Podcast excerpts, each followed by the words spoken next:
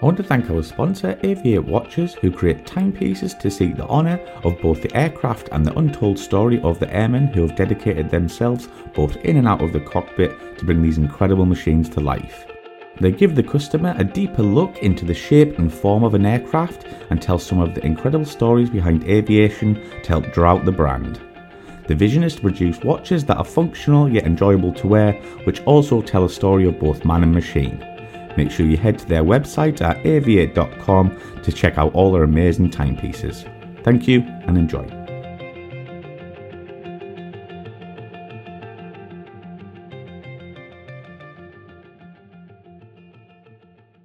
My poster said you've done well, well at Valley.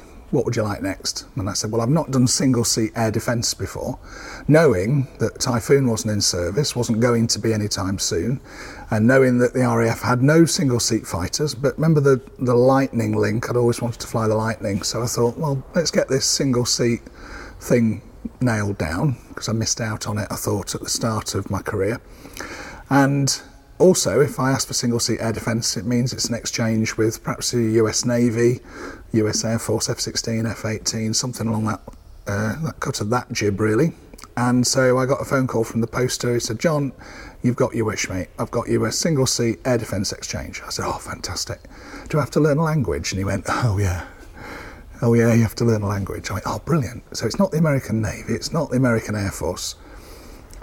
Norwegian, F 16 Norway. No. French, Mirage 2000 Delta. No. Italian AMX. No. Belgian F 16. No. And I'm starting to run out of ideas now. And he says, Let me help you. Jack speak. You're going to have to learn Jack speak. Oh, the Navy. Sea Harrier. Goodness me, I never, never even thought about that. Do you know what? That would work. You were happy with that? That would work. Yeah. So I bit his hand off, to be honest, and uh, and so that was it. That was my the start of my career. But remember, I was a two-seat mud mover going to a single-seat multi-role swing roll platform with undoubtedly the best pilots in the world. Now I know all these aircrew interviewers that you know and interviewees are all going to start shouting at the screen now, but it's true. Uh, I got there by getting in through the back door, but the uh, the guys that went through the process to be a Royal Navy Sea Harrier pilot went through the grinder, and they were the best. And I was, you know, privileged um, and proud to have been dragged along on their coattails. To be honest, um, you know, I was a two-seat mud mover suddenly in amongst that august company, and it was amazing. So, what were your first thoughts of the Sea Harrier? as an aeroplane. I taxied out in a T-bird with Nick Richardson. He got shot down over Gorazde. Um, and we taxied out and we joined the runway almost halfway along it. And I'm thinking, oh, okay, interesting. So we started taxiing to one end. And then he stopped about 1,500 feet from the end of the runway. He says, okay, he had a Birmingham accent. He says, okay, then JP, you have control, mate. And I, I look, I started turning round.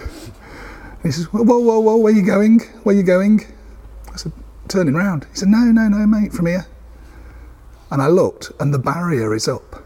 Oh. And I said, the barrier's up. And he says, mate, you'll be at 1,500 feet over the barrier, don't worry about it.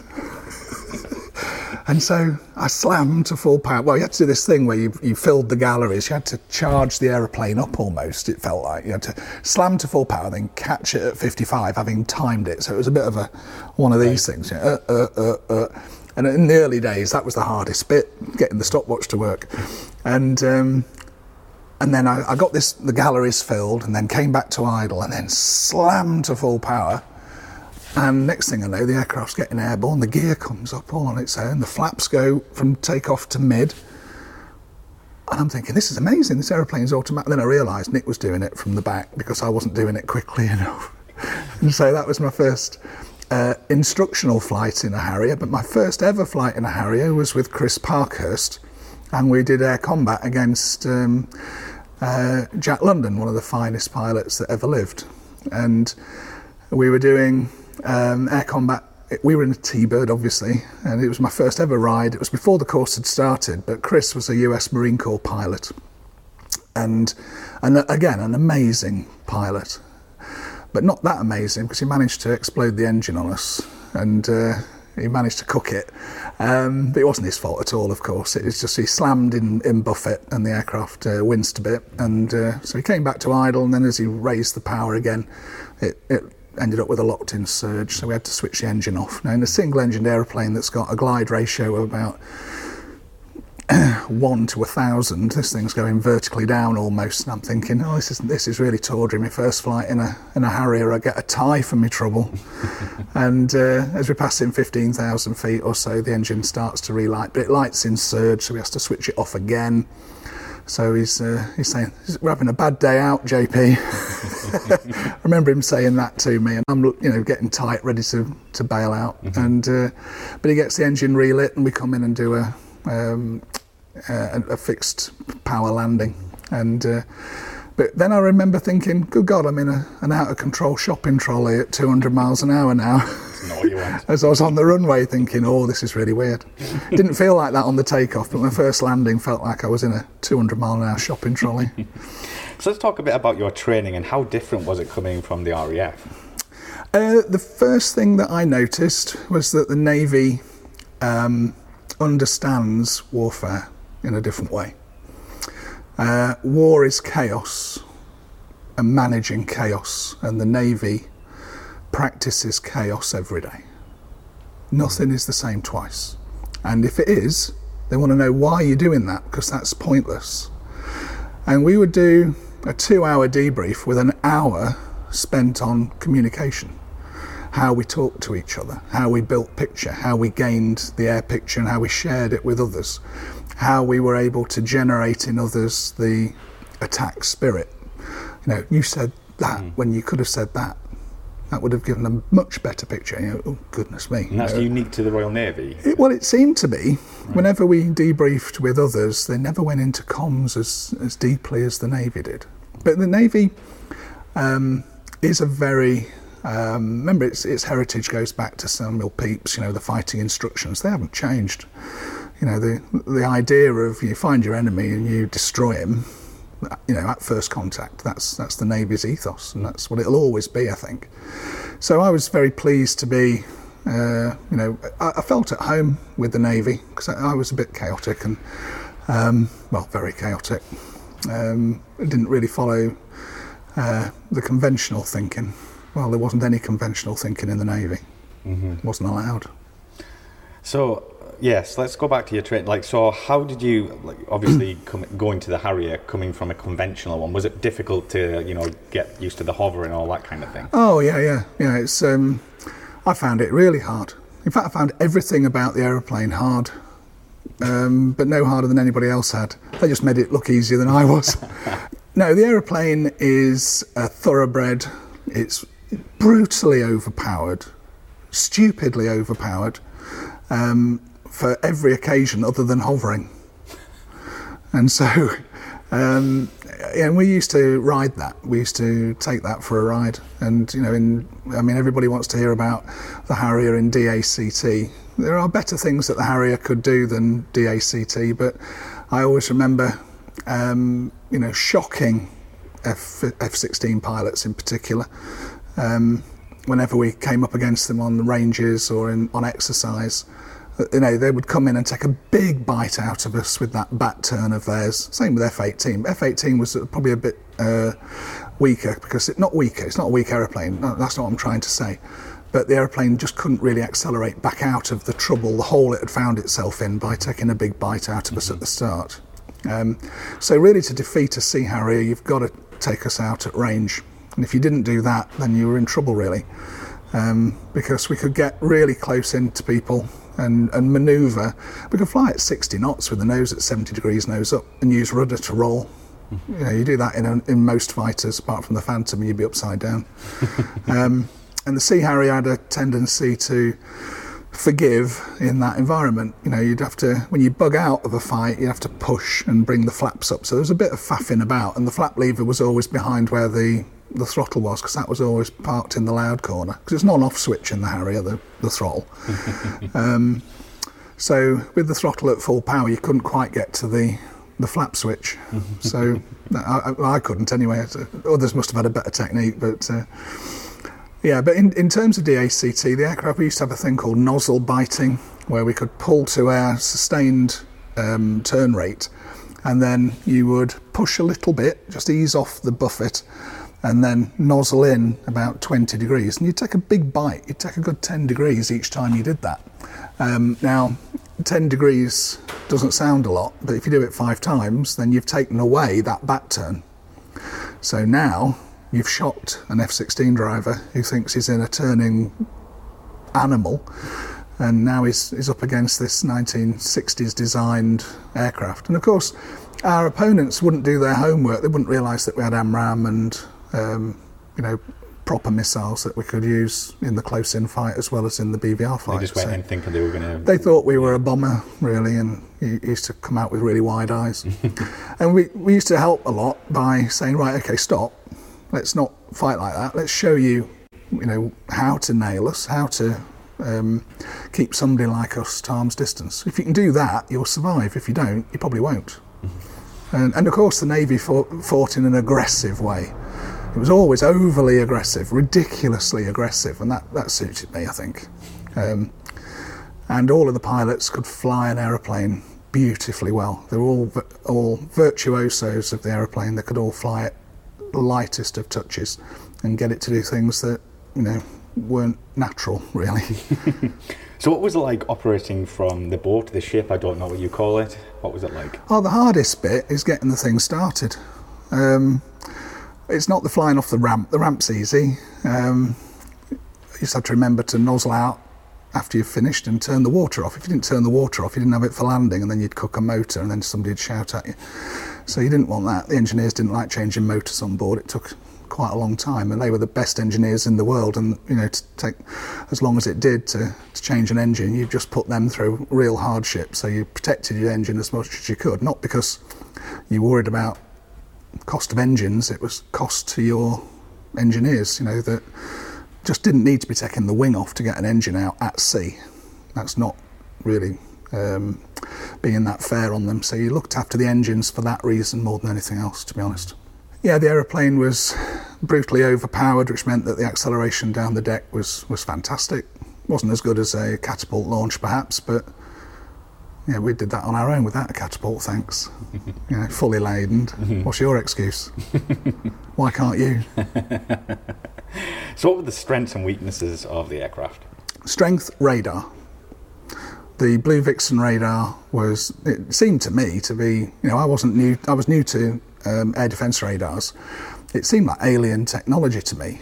I could see uh, four ship. I, and once I did see four tornadoes in the beam at 75 miles, looking down. Really? Absolutely.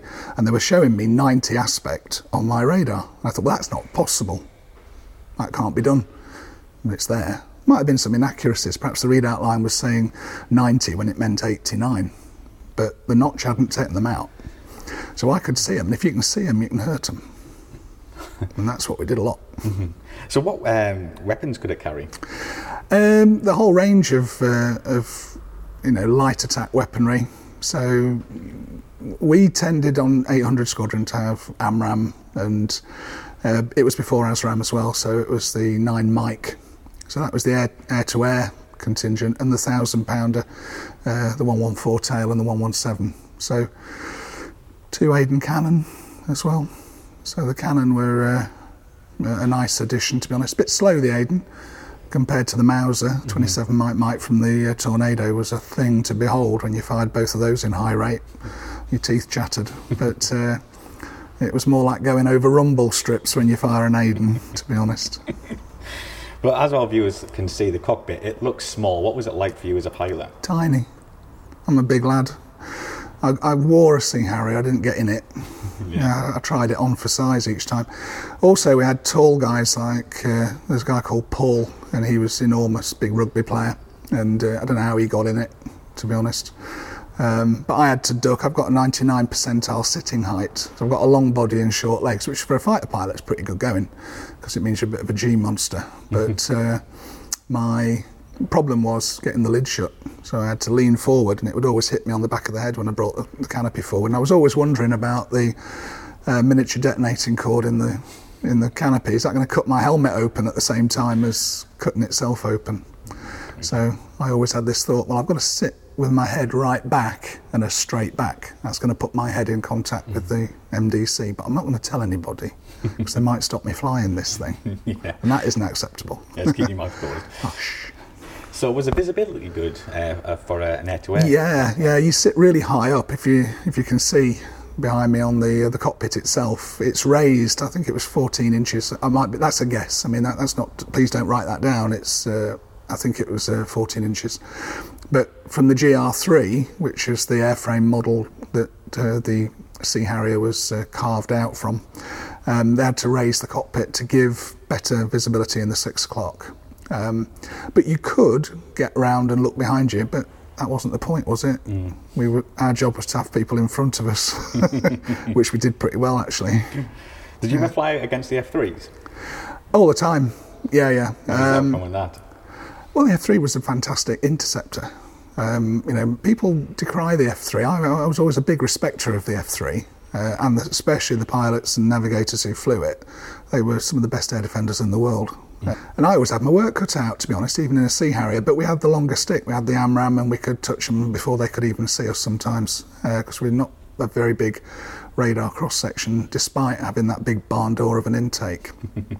So we could sneak up on people pretty well, especially if we were below them. Um, but once an F3 got his claws into you, you, you, you were going to the merge. You were never going to outrun an F3. That was simply not possible because Yeah. they're the fastest thing on two wings. Um, so F3 was amazing. It could accelerate really quickly, could get away from us quickly as well. So if we were slow round a corner, you know, you came round the corner and you'd expect to see an F3 in front of you, and it's a dot. But then you can just reach out and touch them with an AMRAAM and say, okay, you're a dot, but you're a dead dot. You did, yeah. but it was an amazing aeroplane flown by great, great people.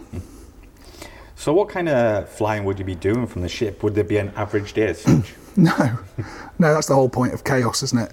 Um, you could find yourself going to Capo Frasca Range in the morning, and then in the afternoon you'd be doing DACT with some mirages off Corsica, um, uh, and that was normal, normal behaviour. Everywhere you went in the carrier, the ops officer would be on the phone to somebody to pick a fight with, and uh, and off we'd go. Just causing trouble. Yeah, I mean, my second flight in a Sea Harrier was uh, well, the first one was um, doing air combat um, just to burn off fuel, so that I could do the deck cycle to land on the deck. Um, it was led by Bing Bong, uh, Lieutenant Bing, um, fantastic guy. Uh, really took me under his wing when I first got to Invincible, but that lasted about an hour, uh, and then I was fledged.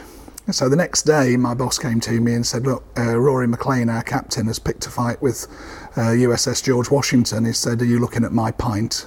And and now we're having that. So uh, what what we need to do is this morning we sent uh, Clinky and Speedy over to uh, to pay them a visit, and they didn't notice. So they're a bit riled up, but they know where we are. So we've gone to the Gulf of Sirte, and we're sitting off Benghazi. They're not going to come there or so we thought. So we said, what we'll do, um, we'll mount a four ship alert five, which means you're sitting in the cockpit on the back of the deck. He says, but don't worry, JP, you won't go flying. You and I will stand down, but we'll launch three and four at the end of the alert period. They'll go flying, and then we'll be replaced by somebody who can go flying because you've only done one deck landing, and now you're flying in a heavyweight fighter, and it's really, really hot. So we don't want you doing that. So I'm sitting on the deck. I'm strapped in. I've done all the right things because it's good to practice that. It's my second go, remember? And uh, so I'm sitting and I'm listening on the telebrief and I can hear this raid building. And it's from the George Washington. And the numbers are starting to clock up now and they're starting to get closer. So, you know, the range is cutting down and the Freddie's uh, voices are getting a little bit more high pitched. And then we hear start Sea Harriers, side number 122, 126, 124, 127. I'm going, oh no, no, they want me to start. What's that about? So I started the engine and everything's ready and it's all humming. And then my boss taxis out onto the runway, and then I'm being taxied. Now, I'd not even had a brief on what an op launch was. And this is where you line up with your radar almost touching the tail of the aircraft ahead. Hmm. And then off he goes. And then the, the flight deck officer touches the deck, waves his little green flag, and I, oh, that's me. So off I go. Now I'm expecting the boss to do a left turn followed by a 180 to then come across the front of the boat, and I join up in front of him. No, all he's doing now is nose pointing back to the fight, which is behind us. And he started the turn, so I come off the front, clean up everything, and I, I join on the inside of the turn, but he's at about 150 feet, and I'm underneath him, joining in the turn, thinking, oh, this is advanced. And we roll out, and he sorts straight into the fight. And I've got my radar on, and you know I, I I can understand what the sort was, um, even though you know from the picture I was building from the Freddy was amazing. Um, and a Freddy is a fighter controller, sorry. And uh, so I had a very good picture. And when I came round the corner, I could see dashes three and four getting off the front as well. So they were joining behind us in exactly the same fashion that we had. These are the best pilots, you know. These these guys do this. This is my second go. And so we roll out of the turn, and he and my boss sorts across, and we, we were simulating four AMRAAMs, and we sort four by four side side, and off we go. We shoot out Winchester and turn. And now the fight's behind us, and we've, we've got rid of all of our missiles in about a minute. We're going, oh, now what happens? Because I've got to land now, Yeah. and I haven't got any hover figures Oh no. because I wasn't going flying. So I'm airborne in an aircraft that's heavier than it was yesterday in hotter weather, and I don't know what the hovering thing is. So I think, oh, well, I'll get to that. that that's going to happen at some point. Yeah. Well, and so I decided that I'd just burn down to no fuel because it's not going to get better by knowing. Yeah, knowing the figures isn't going to get better if you know. I might as well just burn down to nothing and then and land. So that was my plan. so that was typical of the navy. It was, oh come on, you know, dry your eyes, wet pants, get cracking. I like that. I like that. I do like that. Yeah, so, was there much banter? You being RAF and obviously then being the Royal Navy. All the time. Yeah, absolutely. Um, but I used it to my advantage. Was it just you as RAF on there? Uh, there, were, there were two on the Sea Harrier at the time. Right. Uh, another another great pilot who'd uh, come across at exactly the same time as me, and of course we were following in the footsteps of greats that had gone from the Air Force to uh, to the Navy, um, and so we didn't want to let them down because they were big names, and so uh, you know we, we were quite keen to be big names ourselves, so we didn't want to be the uh, the runts of the litter, so we had to. You know, live up to the expectation. That was always hard. I mean, living up to the Sea Harrier expectation, because of the Falklands. Um, you know, we're not going to let those guys down. so the pressure was Never. always on. It's self-induced, but uh, you know, everybody looks at you. There's only eight of you on board, so you know the whole ship's there because of you. yeah, that's yeah. that's Yeah, very so true. you're not going to let them down, are you? Of course, yeah. So, how long did you spend on the Sea Harrier, and how many hours did you get? Uh, four years, just under a thousand hours. wow. Um, yeah, and I did a lot of time at sea, which was great as, a, as an exchange officer. But I also went to the uh, operational conversion unit as an air warfare instructor. So the air warfare instructor is the forerunner of Top Gun because Top Gun was modelled on the Navy's AY course, and so I ran that for a little while on 899. So that was quite a privilege. so it sounds like you really enjoyed your time on the Sea Harrier. It was uh, the pinnacle of my career, still is. Uh, but I've flown the world's best aeroplanes at what they do. Uh, the Buccaneer was the best at what it did, the Tornado was the best at what it did, the Hawk was the best at what it did, and the Sea Harrier was the world's best at what it did.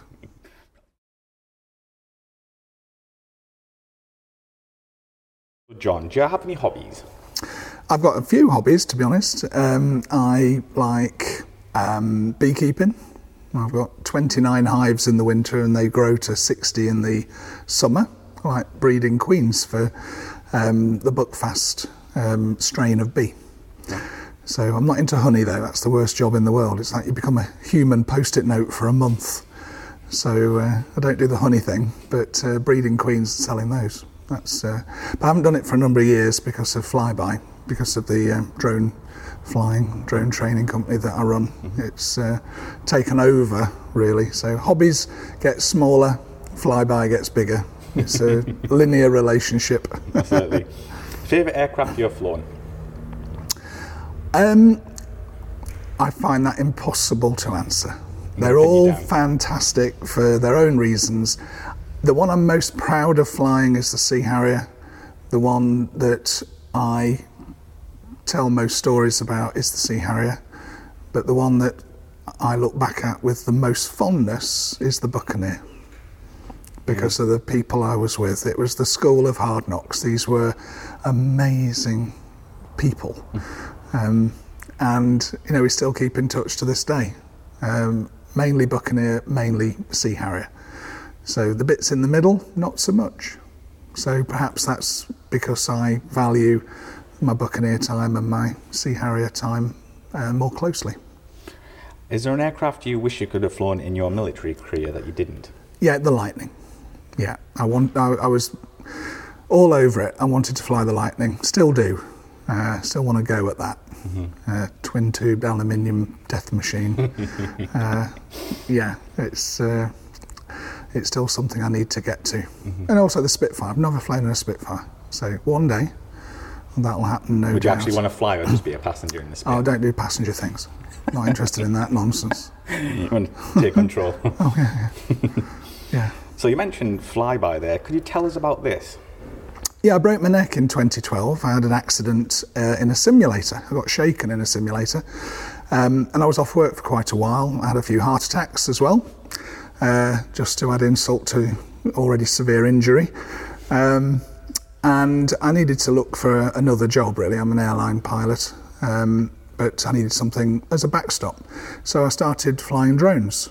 And one thing led to another, and because of my credentials as a trainer from Central Flying School, I built uh, a team of uh, misfit parts uh, from Central Flying School, but from all of the three armed services. So our chief pilot is from the Army, our head of standards is from the Navy, and uh, the founder, me, is from the Air Force. And our head of safety was from the Air Force as well. Those were the four founding heads of department. Uh, we're now, you know, pretty much widely regarded as the top training school for quality. Not the biggest, but certainly the one that you know, most people want to train with. Uh, sometimes they have to train with others because we're quite pricey, but reassuringly ex- expensive is what I say. Um, but what it's done, it means that we're now influencers in the, the drone industry. And we've just won the prize for the Global Award for Consultancy. And that's because we were the consultants that helped uh, Skylift UAV build and operate drones in support of COVID 19 test and trace with the NHS. Uh, we've now been asked by the Turkish CAA to help with formulating good rule sets for the Turkish industry. They want to be the number one uh, country in the world for drones, and so they're coming to British companies to, to help them do that. Uh, remember, not uh, they don't um, need us; they can do it all on their own. But this is, you know, an accelerator really to help them do that. Um, one thing that we always have to remember is that these aren't robots, these aren't unmanned air vehicles. That's a, a really bad term for them. Drone works, drone's great because everybody knows that there's a, a person in the loop. And so we do the pilot training, the pilot competencies for beyond visual line of sight. So a pilot might be sitting in their bedroom flying a drone in a different continent they might be in their gym jams flying a drone in one continent, handing over that drone to another pilot in a third continent. That's what we do. It's mind-boggling It think about absolutely is. But remember, these are remotely piloted aircraft. They're not robots, they don't do it on their own. One day we'll get to autonomy. But we're not there yet, and we're not going to be there for some time. There's a lot of research going on in that arena, and there's a lot of deluded people, I think, that are thinking that next year we'll be doing autonomous flights. Well, yes, okay, we'll do autonomous flights, but they'll be so small and they'll have no commercial um, opportunity until uh, the public is ready. And the only way for the public to get ready is for them to start seeing them operated professionally by pilots. And then, as time goes on, the new technologies start to then help that pilot with decision making and um, leadership and communication skills. So there's no point rushing the whole process. Uh, rush early, do it twice. Right, yeah. Yeah. So, no, let's get it right. There's only one way to do aviation, and that's the right way. Definitely. And can we find you online? Do you have a social media account, a website? Uh, all over the place. If you Google flyby technology and NHS, you'll find us straight away. But uh, I think our website is flybydronetraining.co.uk. Uh, and our beyond visual line of sight flying, which is the bit where you can be in your gym jams and fly a drone in Asia while you're sitting at home in Hartlepool. Um, please don't. Um, um, that's uh, bvlosstraining.com. And we've just got one last question from our patrons, if you're happy to answer that. So he says, can you describe the challenges of navigating at low level in the Buccaneer and GR1? Uh, the challenges for the Buccaneer were that you had a single inertial uh, navigation unit, and the navigator quite often had a Doppler, so we'd be able to work out what the drift was, and that would help them calculate a wind. But the navigators are, in the Buccaneer were homing pigeons, they weren't people. How they found their way home is beyond me. You know, we would go for hundreds of miles, uh, very low to the ground, no radio aids uh, you know, can send a signal to us because we're so low. Um, and so then you'd coast back in to within a quarter of a mile of where they wanted us to, and then we'd make the adjustment by looking out of the window. uh, yeah, navigating in the Buccaneer was a real challenge. In the Tornado, we had GPS, and it was a you know a spaceship navigation system was always great. But over the sea, there was no way of fixing the aircraft.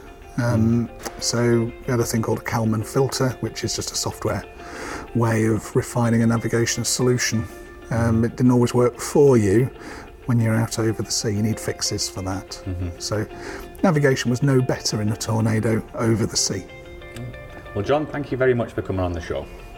Great to be here, and thanks for inviting me.